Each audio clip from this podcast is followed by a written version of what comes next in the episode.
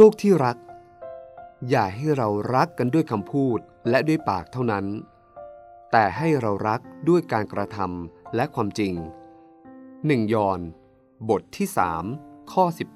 18 ความรักเป็นคุณธรรมสูงสุดที่พึงมีในมนุษย์ ความเสื่อมของสังคมเกิดจากความรักเยือกเย็นลง ความอคติต่อกัน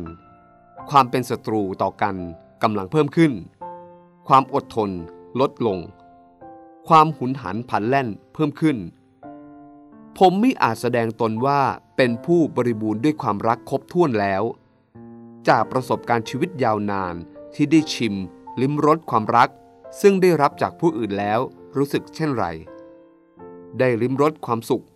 เมื่อได้แบ่งปันความรักแก่ผู้อื่นนั้นชื่นใจอย่างไร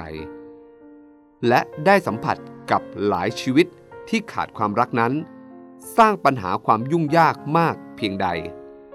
ฉะนั้นผมจึงมีความตั้งใจที่จะสำแดงความรักเท่าที่กำลังและปัญญาพึงมีคำถามคือ เรามีหลักการอะไรที่จะเป็นแนวทางของการแสดงความรัก ประการแรก อัครทูตยอนบอกเราว่า ความรักนั้น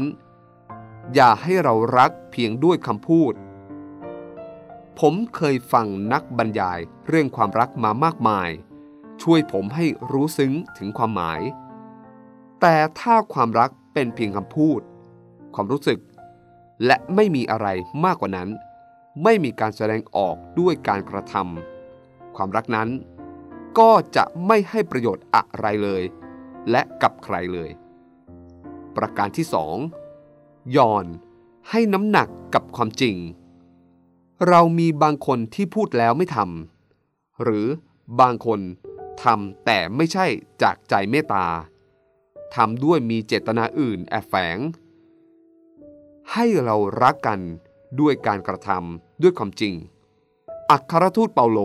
พูดอย่างเดียวกันว่า จงรักด้วยใจจริง ในพระธรรมโรมบทที่ 12 ข้อ 9 ของปลอม บางทีดูแล้วสวยกว่าของจริง แต่นั่นไม่ใช่ชีวิต และจะไม่ยั่งยืน ความเท็จจะเปิดเผยออกมาในที่สุด พระบัญญัติข้อสำคัญอันดับหนึ่งเกี่ยวกับความสัมพันธ์กับเพื่อนมนุษย์คือ รักเพื่อนบ้าน